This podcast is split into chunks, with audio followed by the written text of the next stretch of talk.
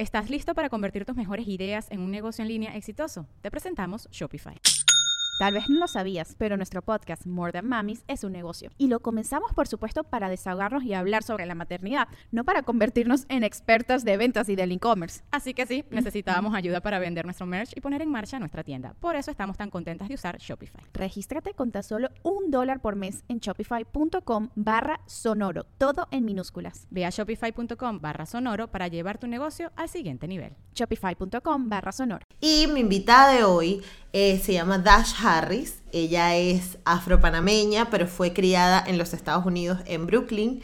Y Dash tiene una historia muy linda porque ella experimentó como una especie de racismo diferente, porque la gente en los Estados Unidos no entendía cómo ella podía ser negra pero hablaba español. Estaba todo muy raro. Además, además, dedica su vida a fomentar eh, la negritud latinoamericana. Entonces, este fue una invitada espectacular porque tiene como que sus raíces afro, eh, de conocimiento afroamericano, eh, bueno, afroestadounidense, pero además tiene todo, toda su familia y toda su vida la pasó en Panamá y ahora vive allí. Eh, además, tiene una agencia de viajes que se llama Afro Latino Travel, que se encarga básicamente de llevar a las personas interesadas a conocer comunidades afro en toda Latinoamérica, eh, desde Perú, eh, Colombia, Panamá, Puerto Rico, Cuba, República Dominicana y bueno, está intentando pues ampliar a muchos más países. yo estoy muy agradecida con Dash por, por haberme dado la entrevista y mm, y estoy muy agradecida porque también su agencia de viajes está haciendo que cada vez más normalicemos el hecho de que habemos muchísimos negros en Latinoamérica y tenemos muchas cosas que decir y tenemos una cultura muy eh, importante que compartir con todos y que, y que es hora de ya normalizar eh, nuestra, nuestra identidad. Eh, espero disfruten la entrevista con Dash, estuvo muy divertida. de antemano les pido disculpas porque el idioma de Dash es inglés entonces le costaba un poco eh, expresarse en español, pero bueno, ahí lo editamos y hacemos que, quede súper bien. Y muchísimas gracias por estar, nos vemos a, a la vuelta. Esto es Negra como yo, una conversación sencilla y cercana donde hablaremos de negritud, de ser afrolatino, de crecimiento personal y de dónde venimos. Con la ayuda de invitados especiales te ayudaré a empoderarte, a conectar contigo, a valorar tus raíces y a inspirarte. Ven a ser negra como yo. Bienvenidos una semana más a Negra como yo. Esta semana estoy demasiado feliz porque tengo uh, con nosotros a Dash Harris. Estoy bien, ¿sí? Dash Harris. Bueno, mi nombre completo es Dashira. Dashira. Ajá. Ah, ok. Que la gente en Estados Unidos tiene un poco de reto de decir, ellos me llaman Dashira. Ok, claro. mi nombre es Dashira. Dashira. Me gusta escuchar Dashira porque eso no es mi nombre, eso no es... Sí, sí, eso pasa. Mi nombre es Dashira, si, si no puede decir Dashira, pues puede decir Dash, no es un apodo, Dash, y la gente piensa con Dash que yo soy hombre, que eso es muy interesante para mí cuando estoy comunicando a través de, correo. Y hace señor, señor Harris, y yo, Okay. sí, es que realmente la primera impresión es de, es de, es de hombre. Sí, y bueno. Ajá, y mi esposo siempre me, me, dice que yo, yo tengo una actitud como hombre. Quizá tienes más energía masculina, sabes que las personas suelen tener, no te lo digo porque yo también, pero luego entonces... Dice, eso las negras siempre. ¿Verdad?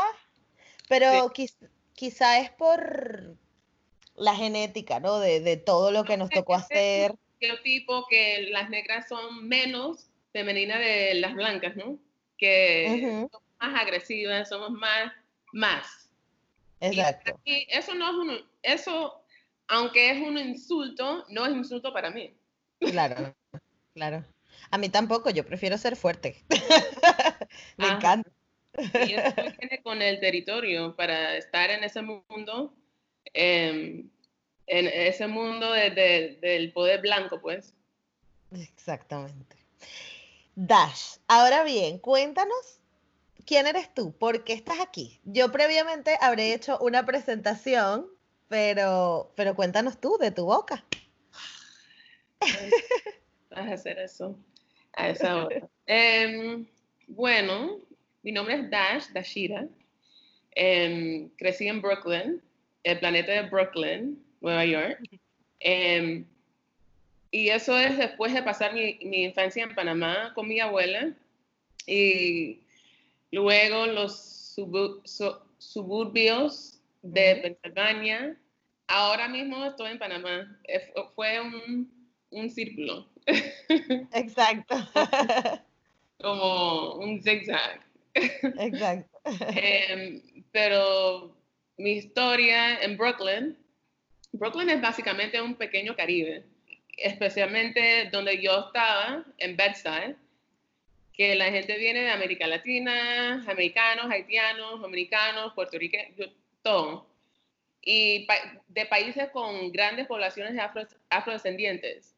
Y bueno, en Brooklyn era un tiempo interesante y en pensar ahora, esos años fue como la raíz de mi, de mi, del desarrollo de mis proyectos.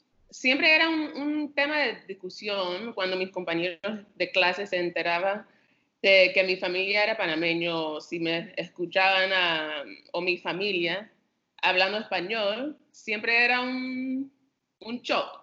Exacto. Muy extraño, muy raro. Súper extraño porque para mí mi, mi, mundo era negros hablando español. Eso es, eso es normal. Era lo natural. No algo de, de, de otro planeta, nada. Eso es, eso es normal.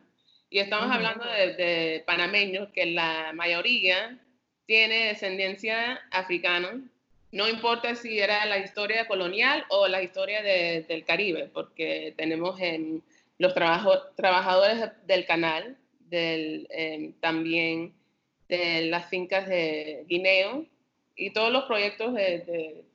claro, de infraestructura en Panamá fueron hechos por eh, de, desarrollo.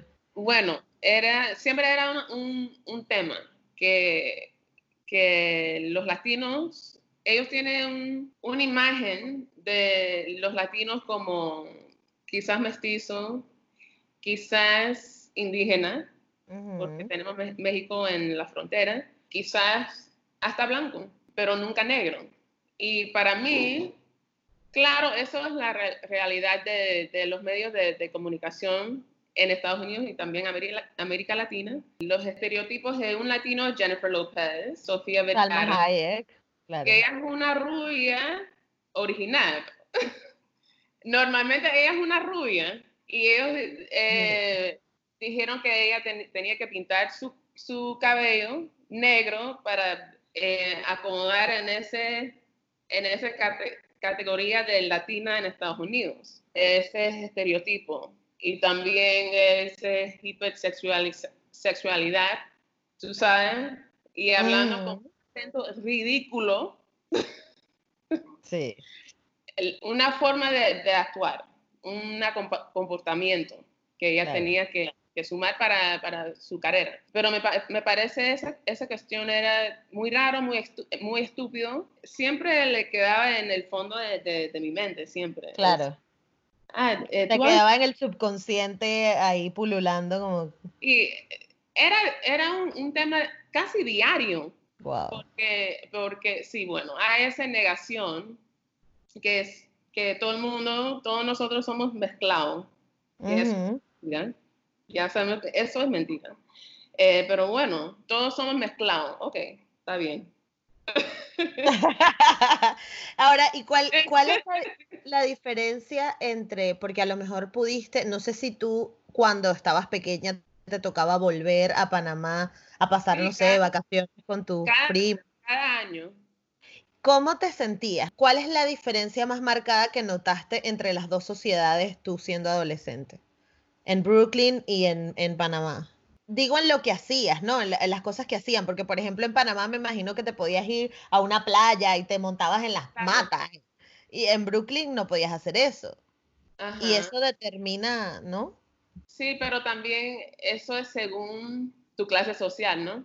Eso es parte de la conversación, pero los veranos que yo estuve, que está profundamente marcado entre las sociedades en Estados Unidos y en ese contexto Panamá, la sociedad es más familiar.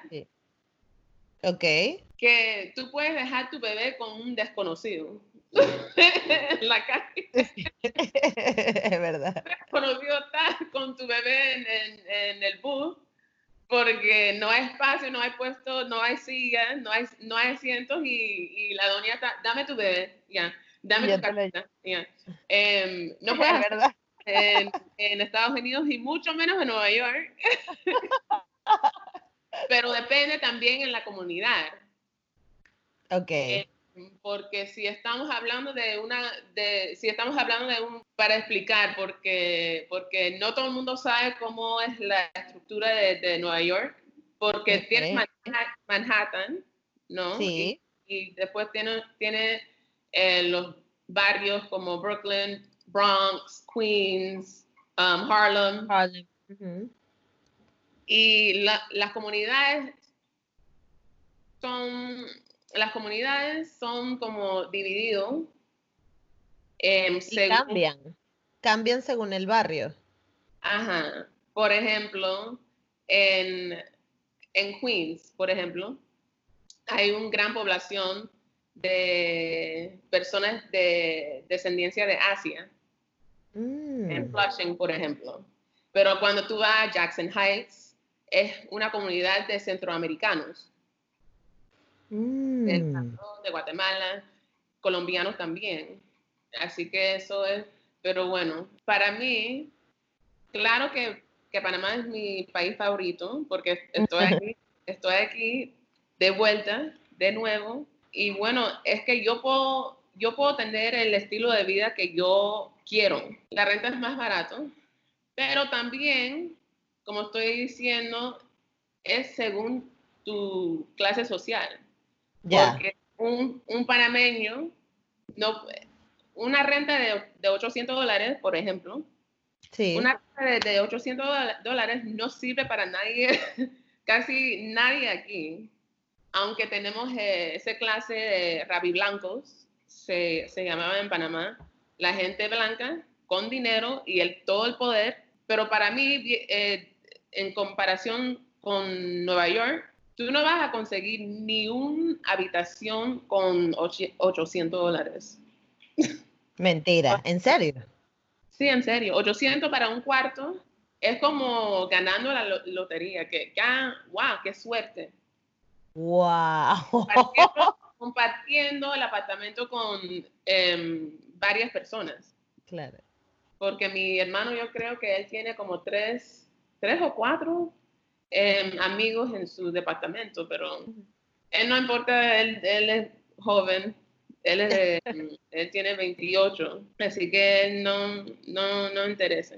América Latina para mí es más familiar, pero también yo tengo odio de, la sociedad, de verdad. Em, porque tú puedes, tú puedes ver una disparidad tan profunda en las clases sociales entre las personas racial, racializadas. Ajá. Ajá, perfecto, muy bien. y no me gusta para nada porque la gente no quiere hablar del elefante, en, tú sabes en inglés, el elephant in the room, que está enfrente de todo, todo, todas las caras, pero no, porque somos mezclados, no podemos, no podemos ser racistas. Eso es el, coro que, todo el mundo eh, siempre dice, que el reto, la discriminación más grave es del, de clase, no de raza. No de raza. Y ellos no, no están dando cuenta que tu clase social depende en tu raza. Porque no es una coincidencia que todas las posiciones de poder están ocupadas por blancos y que la mayoría de los pobres sean, negros. En todos los países en América Latina. Es una coincidencia. Y el televisor está lleno de blancos, llena de, caras pálidas. y no representa la población porque tú tienes que buscar una rubia en Panamá y no estamos hablando de una rubia de, rubia de farmacia, una rubia em, original. Tenemos, tenemos rubias, pero yo viendo el televisor como esa cantidad de rubias. claro, las que hay todas están en la televisión. Porque yo no veo cuando, cuando te mira de la ventana dónde están las rubias, porque usted está buscando durísimo para poner esa cantidad de blancos en mi televisor. Pero bueno, em, y es bueno, eso es parte de, mi, de mi conciencia, pues, porque yo, eso te formó. Yo crecí en una familia de Black Power. con mis aretes de Black Power, de poder negro, y era una cosa normal. Eh, era un orgullo normal, un orgullo parte de, mi, de mi ser humano. ¿Eso fue la pregunta o no? no, la pregunta era si veías una diferencia entre Latinoamérica y Estados Unidos y ya, perfecto, la respondiste. Ahora vamos a hablar de ya Dash en la universidad, Dash en, la, en la carrera. Supongo que el documental fue como tu trabajo de final de grado o, para qué fue el documental negro. No, eso fue, bueno, la serie tiene 10 años. Em, sí. Es oh. viejo, en ese sentido es viejo. Em, hay más de 30 cortos de video y un, eh, un documental, documental de dos horas de duración. Em, que cubre temas como pelo malo, mejorar, mejorando la raza y todo ese tipo de, tonterías que la gente dice normalmente que está ya metido, metida en, la cultura, em, ya está parte de, la cultura, que es normal, que...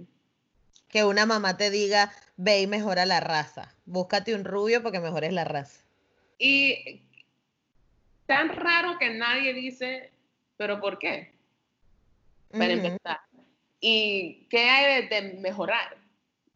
Si yo soy, yo soy, la máxima, ¿qué hay de, mejorar? ¿Mejorar qué? Em, y, todo el mundo acepta eso sin cuestión. Eso es, eso es mi, como, como se dice en, inglés, Achilles heel, como me da roña eso ¿Mejorar qué? ¿Y por qué con un blanco? ¿Eso va a mejorar qué? Pero bueno, en la serie, yo, yo empecé con Brasil y eso fue... Eh, Ajá, pero ¿cómo? ¿Pero de dónde nace? ah, negro ok. independiente. Como un, ¿Estás listo para convertir tus mejores ideas en un negocio en línea exitoso? Te presentamos Shopify. Tal vez no lo sabías, pero nuestro podcast More Than Mamis es un negocio y lo empezamos por supuesto para desahogarnos y hablar sobre la maternidad, no para convertirnos en expertas de ventas y del e-commerce. Así que sí, necesitábamos ayuda para vender nuestro merch y poner en marcha nuestra tienda. ¿Y cómo suena con Shopify? Llegó otra venta. Shopify es la plataforma de comercio que está revolucionando millones de negocios en todo el mundo. Ya seas un emprendedor desde tu casa o desde donde sea, Shopify es la única herramienta que necesitas para iniciar, administrar y hacer crecer tu negocio sin dificultades. Con Shopify puedo gestionar pedidos, envíos y pagos desde cualquier lugar, brindándote toda la información y estadísticas de tus ventas al detalle. Regístrate para un periodo de prueba con tan solo un dólar al mes en shopify.com barra sonoro, todo en minúsculas Ve a shopify.com barra sonoro para llevar tu negocio al siguiente nivel. Shopify.com barra sonoro. Yo empecé con, con, el proyecto 10 años atrás. Ya yo gradué de, de universidad, Temple, en Filadelfia. Y Negro nació de la necesidad de dar voz a los afrodescendientes, que era parte de mi realidad. Eso no era, estoy diciendo, no era algo raro, extraño, Em, del otro mundo, eso era el, normal. La que estaba mal eran los medios de, comunicación, era la representación, era el shock que la gente siempre, siempre ha dado cuando un negro está hablando español. Tú eres lo, tú eres el, em, la persona que está anormal. Eh, el, el raro eres tú. Claro. Porque es di- tan difícil una persona entrar o saliendo del aeropuerto en, por ejemplo, en Panamá, por ejemplo, en Santo Domingo, por ejemplo, en, en Cartagena, Cali, Lima, Costa Rica, Limón. Es Mm. difícil encontrar una persona que sale en el televisor, un, un blanco que sa- sale en el De televisor. lo que sale en la televisión, sí. Es más, más fácil No. encontrar una persona afro- afrodescendiente. Sí, mucho más fácil. Mucho más fácil porque la gente hablando de, porque hasta ahora la gente dice, ah, hay negros en América Latina, ya cállate ya, ya. Yo no voy a discutir ese, ese, es un hecho ya. Estaban los negros en América Latina 100 años antes de Estados Unidos. No, yo no voy a meter en ese cana- canal explicando em, que ya estamos aquí y, y no, y no vamos a ningún lado. Negro era un, como un- una carta de amor para, para Claro, la gente. pero ¿cómo fue el proceso de producción? O sea, ¿tú estabas viajando y decidías entrevistar a la gente en un tema o, o es de o viene con Afrolatino Travel o No, cómo Afro Latino funciona? Travel, em, eso fue después. Negro era Ah, vale. un proyecto independiente que yo siempre quisiera hacer. Me fui a Ok. Brasil en 2000 2010 eh, Sí. con mi mejor amiga y un brasileño estaba hablando con ella en la calle durante carnaval, imagínate, eh, durante Wow. carnaval sobre, bueno, el racismo en Brasil. Y Ok. el brasileño estaba diciendo que él, él era orgulloso que de Barack Obama. Él nunca pen- pensó que un negro podía ser eh, presidente y él, él estaba hablando que sabía que eso nunca pasara en Brasil. Mm, Aunque Brasil eh, tuvo un presidente afrodescendiente, pero eso fue, tú sabes, Hace mucho tiempo atrás. sí. Pero bueno, em, es- empezó con esa entrevista en la calle. En ese momento yo estaba trabajando en, en noticias, en Ah, qué guay. Ajá, producción en Nueva York. Eso fue como un año después de mi gra- graduación de, de Temple. Y yo, eso me parece bien esa idea de, de, de hacer entrevistas con afrodescendientes y también Claro. habla de, de, ese tema de racismo, de colorismo.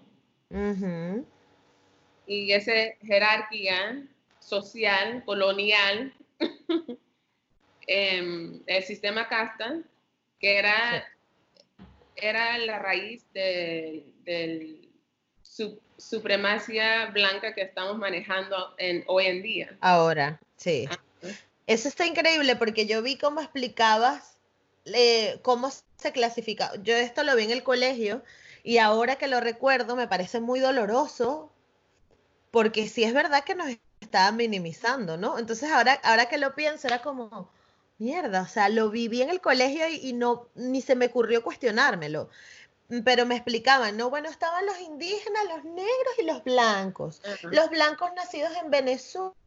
Ah, por cierto, Dash, te faltó Venezuela.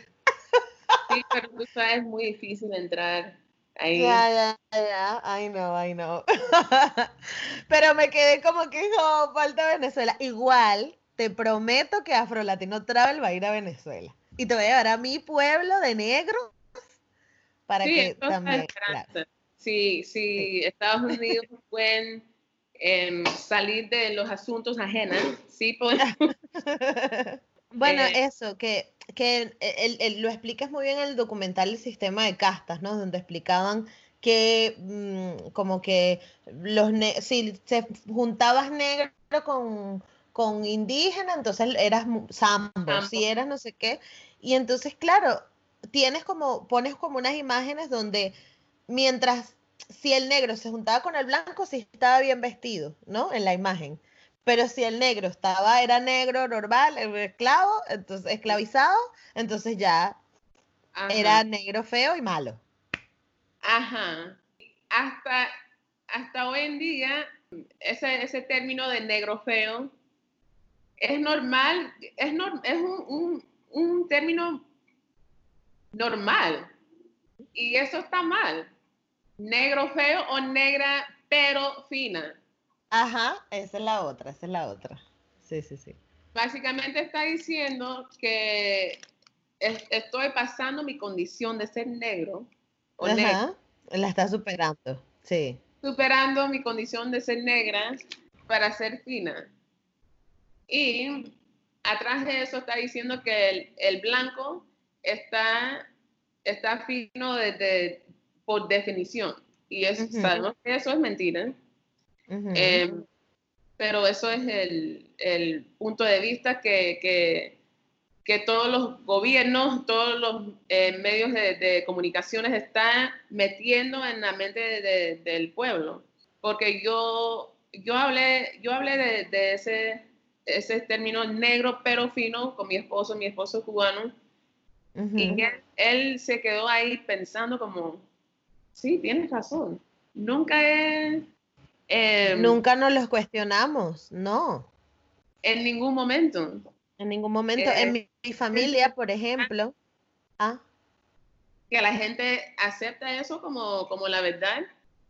Sí, sí, sí, nos cuesta mucho cuestionarnos todo. De hecho, en mi familia pasaba, mi mamá, a mí me, ahorita tú me estás haciendo un montón de trigger porque mi mamá es idéntica a ti, luego te voy a enseñar una foto, pero idéntica, es igualita. y, y, mi mamá y mi tía, mi mamá obviamente tiene la boca más grande, la nariz más grande, etcétera, y mi tía, por el contrario, tiene la nariz más finita, no sé qué, y a mi mamá siempre su propia familia la discriminó porque ella era la negra fea. Y mi tía, y mi, y mi tía como era la, de la nariz pequeña, entonces era la, bonita. Y mi mamá creció, hoy tiene la edad que tiene, una mujer ya con dos hijos, tal, y tiene muchísimos complejos. Y el otro día me puse a hablar con ella y le dije, tus complejos vienen de ahí, de una discriminación que te hizo tu propia familia por ser una negra ordinaria. Eh, a mamá le, ¿sabes? Bueno, la diferencia de, de ordinary en inglés a, ordinaria en venezolano es como eres marginal, eres mm, de baja clase, ¿no? Y mientras que mi tía sí era la negra fina. Eh, fue, fue el opuesto para mí, en mi familia. ¿Tú eras la eh, negra fina? No, no, no, todos somos negros, normal. Ah, ok, vale. Pero, pero em, la negrura era em, un punto de, orgullo. De orgullo, claro. No era como un estigma de, no, tu nariz es tan grande, ¿y qué? Era grande y bonito. Qué guay. Y yo siempre pregunta grande en, en, ¿En comparación. Grande en, en, comparación de con quién. ¿A qué? Claro. Es grande, tú me entiendes. Sí. Pero, ¿qué, qué, y ¿qué hay de mal de tener un, nariz grande? Exacto. Porque es malo. Y la gente nunca puede, puede em, contestar. Porque nunca. es grande, ok, vamos a empezar con eso. Es grande. ¿Y por qué es malo? Y ahí se quedan. Ajá. ¿Quién, te, ¿Quién te dijo que, que porque tu nariz es grande es feo? ¿Quién te dijo eso? ¿Quién? Pero la verdad es que tu madre, que tu papá, tu madre, tu abuela, tu tío, ya eh, todos ellos em, eh, dijeron que era, que era feo.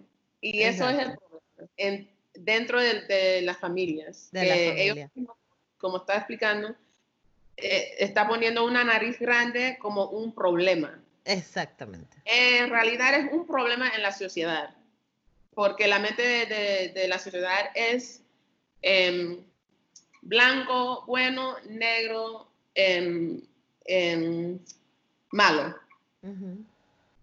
Y eso es según el sistema de, de, de casta, que determinó qué privilegios tenía en la vida, hasta dónde eh, podía vivir. Claro. Si era afrodescendiente, tú vives allá. Yo soy blanco, yo vivo aquí con más recursos que, con una escuela que no está cayendo. Exacto. con, transporte, con aguas negras. Con hospital. Eh, que yo tengo em, una casa digna em, y, yo tengo todo, todos los recursos para estar bien en mi vida. Pero tú, vaya, en las, en las tierras lejos del centro, que no vamos a desarrollar nada, que no vamos a, poner ni hospital, no, ni escuela, ni, ni nada. Y desde ahí tú tienes que que buscar un trabajo, tienes que eh, montar en un bus dos horas, em, hay que educarse, pero si no hay escuela, ¿cómo voy a educarme? Em, no, y entonces si, si no lo haces es que eres flojo. Ajá. ajá. ¿Y en qué momento un afrodescendiente era flojo en, en ese tiempo cuando estábamos esclavizados? o ahora que, tenemos que montar en un bus, un taxi eh, para dos horas para llegar a, trabajo. ¿En qué momento, qué momento eh, estuvimos flojos? ¿En qué momento? Y bueno, eso es el, eso es el, gran mentira entre todas las mentiras que la sociedad siempre está diciendo de sus poblaciones en el caso del sistema de casta, hasta dónde podía eh, vivir, no podía, por ejemplo, no podía llevar armas si era afrodescendiente o, indígena, ni podía mm. montar un caballo. Hasta montar un caballo, eh, las negras no podían eh, poner la mantilla. Tú sabes la mantilla de, Sí, estás en... Para la iglesia. Sí, sí, sí. eh, menos que estas, em, esas cosas tenía que ver con su trabajo. Si era conductor de, por ejemplo, las em, volantas en Cuba, tenía el, caballo enfrente y el carruaje atrás, tú sabes, de tiempos coloniales. Claro, tiene que montar en un caballo, porque eso es tu trabajo, pero Es un beneficio, claro. Claro, es en beneficio de un blanco, ahí sí.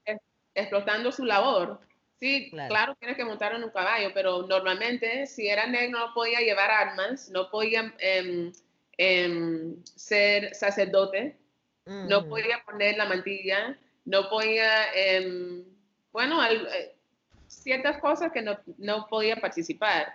Venimos de, eso hasta ahora. ¿Quién está? Porque tú sabes, en América Latina, si tú trabajas en un banco, tú, lo lograste. Ajá. Ya. You make it in life. El aeropuerto también. Eh, si entras en, un banco en, Panamá o Cuba o Colombia, la mayoría son blancas. Y, eso es un trabajo enmarcado em, con mujeres también. Eh, porque el, punto o, o, la belleza ellos se encuentran en la mujer blanca. Bueno, pero ¿cuál es mi punto? Ah, ellos escojan la más linda y la belleza, la belleza es una blanca. Y no importa si ella es bonita en verdad o no. Porque si tienes la, piel clara, automáticamente eres... Ya lo rechaza eres bonita. Y ah, exacto, automáticamente eres bonita, sí. Y ya, estamos manejando en el, con las mismas reglas de ayer.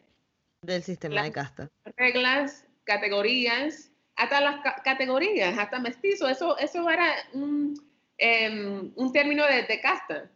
Mestizo, mulato, em, castizo, eh, jabao, ¿qué más? Sambo todo, todas esas palabras era parte del sistema de casta y la gente no... Y las estamos usando hoy. Eso viene de, algo, eso viene de, un, de un sistema intencional. Porque claro, los em, conquistadores, me odio esa palabra, palabra pero los ladrones em, pusieron el sistema así, para el beneficio de, ellos. Y claro, es que si no, si lo ponen todo igual, si lo ponen todo igual, van a tener que repartir. Y aquí no conviene repartir porque queremos todo para nosotros. No, le gusta em, em, compartir. em, siempre el blanco está arriba y el negro está abajo y la gente en el medio era el, la gente mezclado, pues. Exactamente. Ahora, ¿cómo llegas tú? O sea, ¿de dónde nace la idea de Afro Latino Travel? Que debo decir que me encantó, o sea, me encantó. Yo te conocí a ti haciendo investigación y di con, di con las con los clips del documental que están en YouTube, que luego dejaré por aquí los links para que la gente lo vea. Pero investigando sobre ti, porque me provocó demasiado entrevistarte ya por este documental, porque además es que no hay material de los afrolatinos, en, en, no hay, hay muy poco material, o sea, se habla muy poco. Entonces me encontré con que tienes eh, la agencia de viajes de Afro Latino Travel, lo cual me pareció espectacular porque nos unes, o sea, tú, tú, o sea, me enseñaste que a través de Latinoamérica todos somos lo mismo. Y eso nos cuesta mucho a los latinoamericanos entender, ¿sabes? Siempre vemos como que, bueno, yo lo digo porque vengo de Venezuela y en Venezuela siempre como que nos sentimos los mejor, ¿no? Porque en Venezuela en los 80 y en los 70 tenían mucho dinero y el resto de Latinoamérica no tenía dinero pero pues nosotros teníamos petróleo, ¿no? Entonces, Venezuela, la sociedad venezolana siempre se ha sentido como superior al resto de Latinoamérica, como que, ay, no, los peruanos y tal. Y al final resulta que somos todo lo mismo, solo que nosotros estuvimos en un momento donde tuvimos más, más plata, pero es la misma vaina. Sí, claro. Em, Entonces, ¿de dónde nace Afro Latino Travel? ah, Afro Latino Travel viene de negro las relaciones y la gente que yo, con que yo eh, conecté. Tenemos viajes a Colombia, Puerto Rico, Panamá, claro, Cuba, Perú. Y Perú. Estamos mirando en hacer eh, viajes a Argentina, Uruguay también, em, a España, Portugal, porque hay muchísimo, hay muchísimas historias en, España y Portugal. Tú sabes, porque viene de ellos. Exactamente. Así que eh, la historia de la esclavitud, pero también de resistencia, porque siempre la gente enfoca desde el, ah, estudio, lo triste. Y, ah, todo ese eh, misericordia em, y los abusos, pero también en, en la historia estamos hablando de, de, personas, de africanos, de ancestros que han luchado para mantener vida. Eso, eso es un acto de resistencia, para empezar, de quedar vivo. Em, Absolutamente. Y tenemos el lujo de hablar de esa, esa historia ahora mismo yo, tan negra como soy, negra como yo, yo puedo hablar de, ese, de esos temas contigo. Tú sabes ese dicho que ellos, que ellos enteramos, pero somos semillas. Ah, claro, ellos nos enterraron, pero somos semillas. Ajá. Sí, sí, sí. Y eso es la plena verdad, que estamos aquí. Estamos aquí. Eh, somos la, la prueba. Em, pero Afro Latino Travel viene de la necesidad de enseñar, como tú, tú me estás diciendo, ven a, mi, a mi, pueblo. Viene de esa necesidad. Que la gente afrodescendiente en, de Estados Unidos, cuando ellos, ellos viajaban, ellos querían ver otros afrodescendientes. Sí. Y ahora hay un movimiento, un Black Travel Movement, se llama en inglés, un movimiento em, de, viajar. Y la gente quiere, la gente negra quiere saber más que la gente em, negra en otros países. Em, cuando yo trae mis clientes a La Habana, por ejemplo, pero los cubanos son negros, el, el imagen de Estados Unidos Solo es, solo es de los blancos que están en, Miami. Claro, Gloria Estefan. los oppressors, em, los gusanos, em, racistas, puede decir, em, los cubanos blancos en, Florida. Mm. Pero eso, eso no es ni una gota de, la historia de, la realidad. Em, y también enfocamos en, la religión yoruba en, Cuba, la historia de cimarronaje en Panamá. Y también estamos en el mes de la etnia negra en Panamá, mayo. Es el mes de, de gerencia africano en... Es la eh, el mes de de la, la africana. en Colombia. Sí.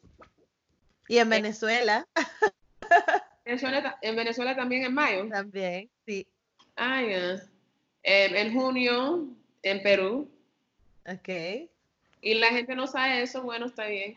Em, pero es para compartir esa historia y también que los afrodescendientes en sus países no tienen ese acceso de entrar en el turismo. Tú sabes que la cara del turismo en, América, en América Latina em, es blanco y a veces, a veces indígena, a veces. A veces. Pero eso es, ese tipo de exotification también a veces incluye em, el afrodescendiente em, con la comida, con el baile, con el sexo la música y ya, hasta ahí, ya, y punto. Y la gente no sabe que la raíz de América Latina es África, hasta la manera de hablar. Que tú sabes, los dominicanos, los cubanos no pueden, no pueden hacer los R's, siempre es L, mi amor. Eso viene de la forma de de los africanos. En Venezuela también, en Venezuela también. Oh, en mi, o, sea, ¿cómo? Como mi amor, como el, L, en vez de R.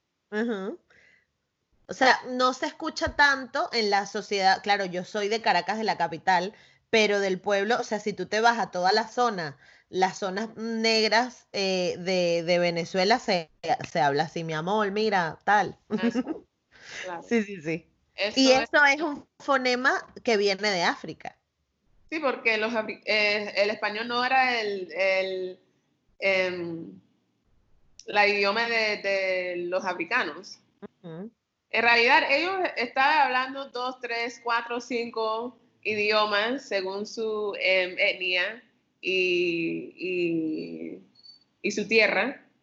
Sí. Em, pero eso es una manera porque estamos, en realidad estamos hablando de gente que tenía que aprender varios idiomas para empezar.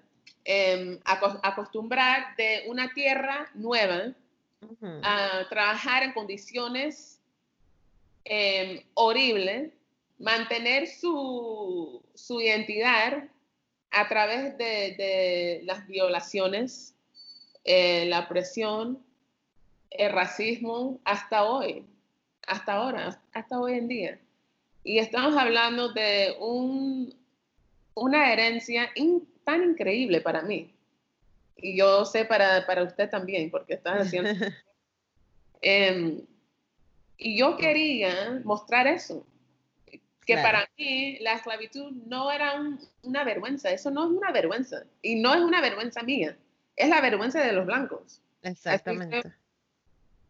Eh, me, da igual, pero también la tradición que participamos sin saber que, eso fue un regalo de, nuestros antepasados.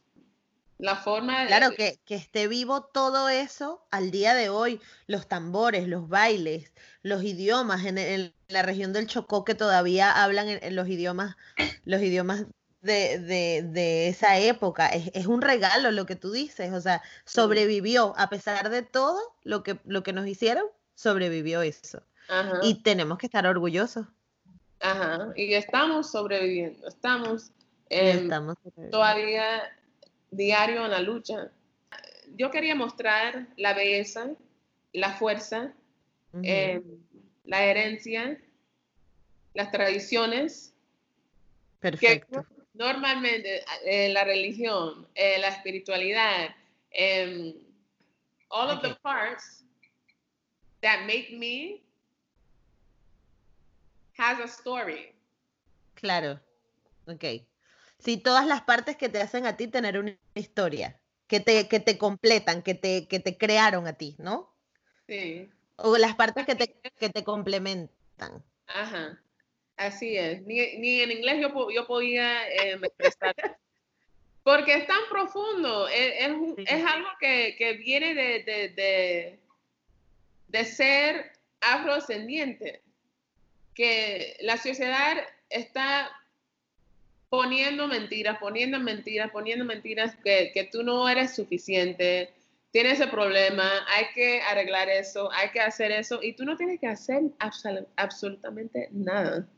Mm. Tú eres perfecto como, como Tú eres perfecto tal cual eres. Sí. tal- Ajá, eso. bueno, en mi caso, yo, yo, soy, yo soy perfecta como soy. No tengo que arreglar nada. Bueno, em, cada persona tiene, tiene que hacer ese trabajo internal, Interno, claro, sí, sí, sí. bla, bla, bla. Pero em, mi manera de ser está perfecta como... Claro, está perfecta como está. Ajá. Ajá. Yo Ahora soy bien. como soy. Así es. Exactamente, tal cual eres. Eh, Y ya. y radio, y ra- en Radio Caña Negra, ¿qué haces? Bueno, no he tenido la oportunidad de escuchar, he escuchado como unos cuantos cosas, pero no he podido escuchar bien, pero cuéntanos a todos. Em, Radio Caña Negra es un podcast que produjo con dos, em, con dos eh, mujeres Sí. de centro, centroamericanas, macheteras, y hablamos de nuestras experiencias eh, como mujeres negras en Estados Unidos y en Centroamérica también y América Latina. Y también hacemos em, talleres, Ah, Con- qué guay. ajá, talleres culturales eh, que hablamos de desmantelar los anti-blackness en inglés, pero el Sí. anti em, los marcadores culturales de antinegro de los latinos en Estados Unidos y también en, en América Latina. Y estamos enseñando, por ejemplo, que diciendo mejorar la raza es racista, que diciendo negro pero fino es racista, em, y cómo maneja ese tipo de actitudes, porque tú sabes, tenemos dichos, por ejemplo, un negro corriendo ratero, Y un blanco corriente es atleta. Ajá. Hasta las canciones. Pero eso es la real- realidad, porque ahora mismo en Estados Unidos, ¿qué, qué sucedió? Un negro corriendo en realidad. Increíble. Eso fue increíble. Eso a mí me, a mí me partió el alma. ases- asesinó en la calle. En Y plena- no tenía armas, o sea, no tenía, no está haciendo absolutamente nada. Él, él está ahí existiendo normal, haciendo su ejercicio normal, como todo el mundo, normal, y ya está, está eh, fue ase- ases- a- él fue a- a- asesinado. sí, Un buen día, quería hacer su ejercicio, está ya, es, es un hashtag ahora. sí. Y es la verdad, esos dichos habla de la verdad. Un negro corriendo ratero. Y nos creemos eso, eso se quedó en nuestro... La gente piensa que es una broma, que estamos hablando de, de- de cosas imaginarias que no hay. eh, tú eres muy sensible, ¿no? Ah, está, eh, no, eso eh, solo quiere hablar de, de la raza, pero todo, todos los aspectos de la vida tiene que ver con la raza. Em, hasta perdiendo tu vida, hasta la policía persiguiendo a ti. Persiguiéndote. Tú, espe- específicamente tú, y hay 100 blancos ahí haciendo la misma cosa que usted, y está eh, normal haciendo su vida sin interrupción, sin, sin am- amenaza, nada. Y la policía arriba de ti. Estoy haciendo la misma cosa que todo el mundo, pero no, tienes el, eh, la piel equivocada. Así que dame tu carnet, dame tu cédula, ¿qué haces aquí? Eh, no sé qué. eso, estamos hablando de, los peligros que vienen con la eh, supremacía blanca, que la gente no, da cuenta. Eh, pero bueno, hablamos de, todo ese tipo de, temas en Radio Caña Negra. Em, y específicamente las temas de, mujeres, porque son mujeres negras y eso y las experiencias de las negras son únicas. Porque yo no puedo sentar aquí, bueno, no, no. Yo voy, a decir, yo voy a decir que sí, hay cosas que tenemos en común, pero no, en realidad no. Yo no tengo nada en común con una blanca. Y eso tú puedes decir que eso es al extremo, pero es la verdad. Es la verdad. Caminando, no tienen, no tienen ningún problema. No hay ningún reto, no hay ninguna amenaza, no hay nada. Y yo, por ser eh, simplemente negra, yo tengo un bulto de problemas encima de mi cabeza. Así que no, no tenemos nada en común. En verdad no tenemos nada en, común. Em, Pudiera ser el hecho de ser mujer, pero igual lo experimentamos de diferentes formas, sí. Hasta ahí. No, no llegamos, em, no vamos a pasar ese, ese, ese, punto. No. Sí. Em, bueno, eh, me encanta el maquillaje. Ok, hasta ahí. me encanta el maquillaje, así que nada que ver tampoco. Eso pudiera ser. no. Porque hablando con usted, yo, yo pensando, bueno, una mujer, eh, una mujer blanca, sí, podemos entrar en una mesa hablando de qué. de, yo tengo un, si yo, si yo te, eh, tenía hijos, de esa preocupación que mi hijo no va a, o mi hija no va a volver a casa. ¿Tú tienes esa preocupación siendo eh, blanca? No. Así que, em, y la gente me dice que yo, ah, siempre tú estás al extremo. Es el, el extremo, eso es la, la, la realidad. ¿Cuánto trabajo a decir esa palabra? Esa realidad. a mí, a mí me cuesta mucho decir vegetable, por ejemplo. Pero no es al extremo, eso es la realidad, que tú no tienes esa preocupación encima de ti, así que em, si no estamos hablando de, de la libertad en, en, sumar su responsabilidad como blanca en hablar de, de, de racismo tuya y de la sociedad. ¿Tú nunca tuviste un novio blanco? Sí, una vez cuando yo estaba, yo tenía como 18 años em, y ya, pero eso es un, eso es un tema muy sensible. Para ti. no, para mí no. ah, vale, vale. Em, pero la gente, eh, el círculo de, los em, de las activistas que tiene pareja, eh, una persona afrodescendiente con pareja eh, blanca, que eso, eso pasa mucho. Eh, pero para mí, yo personalmente, yo no quiero explicar, yo no quiero, yo no, yo, no quiero meter en ese trabajo de explicar cosas que es obvio. Yo no, yo no quiero pasar trabajo diciendo, mira, ustedes son racistas porque ta, ta, ta, ta, ta, ta, ta, ta, ta, ta, ta, ta, ta. Yo quiero que mi pareja ya entiende eso. Lo sienta, claro. Normal, porque cuesta trabajo explicando a los hombres que ellos son eh, machistas. Eso es, ya, eso es otro tema, pero yo tengo que explicar es, yo tengo que explicar por qué tú eres machista y también racista y también, no. Sí, sí, sí, total. No. Ya estoy cansada. Cuando, cuando llega a mi casa, yo quiero descansar, no explicar, ah, em, eso, eso Em, eso, eso pasó y fue un problema porque está, porque eso, no sé qué. No, tú tienes que entenderme. Y eso em, para mí es importante, tan importante, sumamente importante, que yo puedo em, hacer un cuento a mi pareja y él me puede decir si yo, yo, yo, yo te entiendo. Claro. Así que muy, muy buena respuesta, me encantó, porque yo a veces me lo debato, porque yo he tenido, por el contrario, solo dos novios negros, pero todos los demás, todos los otros tres han sido blancos.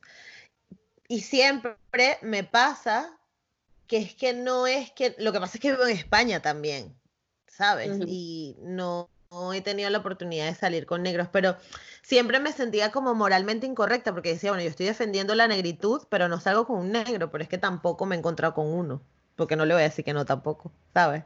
No sé, por eso me, lo debatía.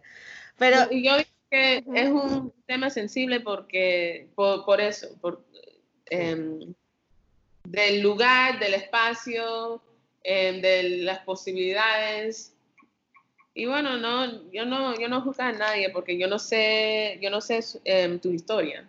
Claro.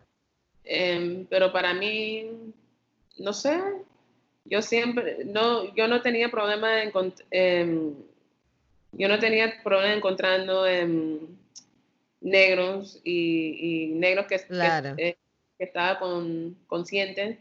Exacto la última pregunta, ¿qué te gustaría que la gente recuerde de ti como creadora? Y yo quiero que la gente recuerde que dije la verdad. Eso es mi deseo porque no hay otra manera de, existir para mí. Eh, porque yo, yo encuentro mi, mi fuerza, mi orgullo y,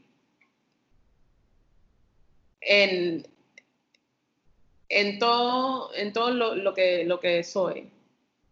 Y viviendo mentiras, eso tampoco sirve para mí. No funciona. No tú. Claro. Como estamos hablando de pareja. Exacto. No, voy, ya que, que toda mi vida, todo, todo nivel de mi vida, yo tengo que pasar trabajo. Yo no voy a pasar trabajo en, en, en siendo como soy. ¿Tú me entiendes? ¿Te explico? Sí. sí, sí, Y ya, yo, eso, eso para mí, eso es la libertad. Absolutamente. Eh, que tú puedes salir de tu casa con confianza, aunque la gente dice que no, no, tú puedes decir que sí. Y eso, eso, viene de, de adentro. Y, la libertad. Y eso, eso da, eso es mi fuerza. Que aunque tú estás diciendo eh, que fea, em, eh, que la sociedad eh, menos va, a, tu cuerpo, no sé qué, que yo puedo decir y que vete para carajo. Exactamente. Y, yo puedo em, parar en eso, en la verdad. Y ya, pero eso fue, ah, tú no sabes, eso fue, yo entré en una depresión, yo estaba em, deprimida para dos años haciendo ese proyecto. Porque con todos los cuentos, todas las historias que la gente está em, compartiendo conmigo, que era algo muy lindo, em, compartiendo ese, ese tipo de historia muy, muy personal. Era, claro. Em, en decir, ah, mi mamá me dijo que mi nariz es eh, muy grande, sal del sol, que no te casas con un negro, no sé qué. Y eso, eso se daña el autoestima. eso la autoestima, eh, sí. Como tú piensas que de, de, tú mismo. Y, Pero también hay que, que, que perdonar.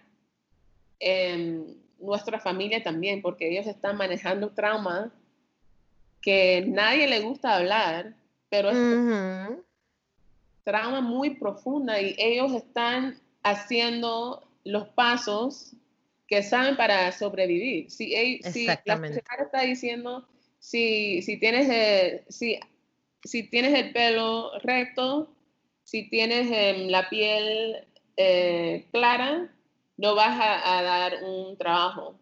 Bueno, necesitas un trabajo para vivir. Ok, mira, hay que alisarte, hay que hacer, hay que, que, em, quedar adentro, evitar el sol porque ellos también están manejando esas reglas, esas tramas, esos códigos. Esos códigos. Y hay que dar un, poco de, de, gracia, un poco de amor. Y de empatía. sí, porque ellos también están em, oprimidos. Em, como nosotros, como todo el mundo. Y bueno, sí, empatía. Porque somos, somos las víctimas y también esa palabra para mí no da vergüenza, porque es un hecho. Estamos víctimas de la supremacía blanca y eh, estamos buscando maneras cómo, cómo manejar eso. Y para mí, la manera para mí es, es la libertad en siendo como soy, pero también Personal. yo tengo mi, propio negocio, que no todo el mundo tiene su propio negocio. Y yo, yo, yo entiendo mis privilegios. Así que yo no ah, no, está alisando tu pelo, eh, no está orgullo, orgullosa, no sé, no, no. No puedes jugar a nadie, absolutamente. No. Absolutamente. Everyone's doing the, the best they can. They can, exactamente. Todo el mundo hace lo mejor que puede. Sí, sí lo mejor que, que, que podemos y, y, ya. Puede con lo que tiene además. Dash, muchísimas gracias por todo el conocimiento que nos diste hoy. Ya tenemos una hora y tanto hablando. Este, voy a dejar tus redes sociales para la gente que te quiera seguir, para la gente. Voy a dejar el link del documental si me das permiso también para que la gente lo, lo vea, los clips que, que tienes en YouTube. Y nuevamente muchísimas gracias por la entrevista, por haber compartido este rato con nosotros y nada, muchísima suerte. Espero que el coronavirus pase rápido para que puedas hacer, seguir haciendo tus viajes deliciosos. Bueno, eh, gracias para invitarme. Fue muy divertido. Te lo pasaste bien. Muchísimas gracias por acompañarme. Recuerden que me pueden seguir por todas las redes sociales como Negra como yo. Eh, estoy en todas partes. Y si quieres escuchar este episodio en formato podcast, también puedes hacerlo por Spotify o si lo estás escuchando por aquí, pues muchísimas gracias. Eh, por Spotify, eBooks, Anchor y Apple Podcast. Eh, muchísimas gracias nuevamente por estar y nos vemos la semana que viene. Chao.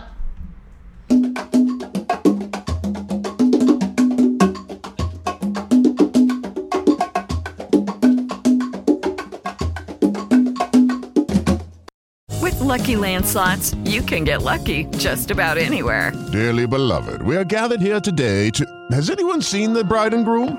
Sorry, sorry, we're here. We were getting lucky in the limo and we lost track of time. No, Lucky Land Casino, with cash prizes that add up quicker than a guest registry. In that case, I pronounce you lucky. Play for free at LuckyLandSlots.com. Daily bonuses are waiting. No purchase necessary. Void where prohibited by law. 18 plus. Terms and conditions apply. See website for details.